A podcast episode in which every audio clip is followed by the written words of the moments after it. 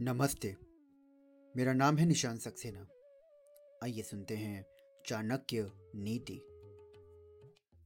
अके नापि सुवृक्षेण पुष्पितेन सुगंधिना वासितम तद्वम सर्वसुप्रेत्रेण कुलम तथा। अर्थात,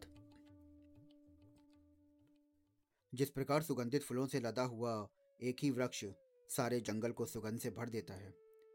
उसी प्रकार सुपुत्र से सारे वंश की शोभा बढ़ती है और प्रशंसा होती है।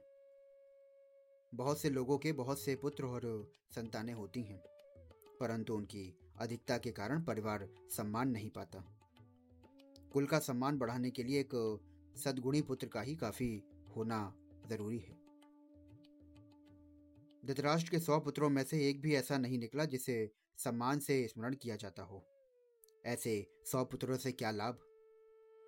सागर के तो साठ हज़ार पुत्र थे। तो अच्छी संतानें होना एक भाग्यशाली बात है। धन्यवाद।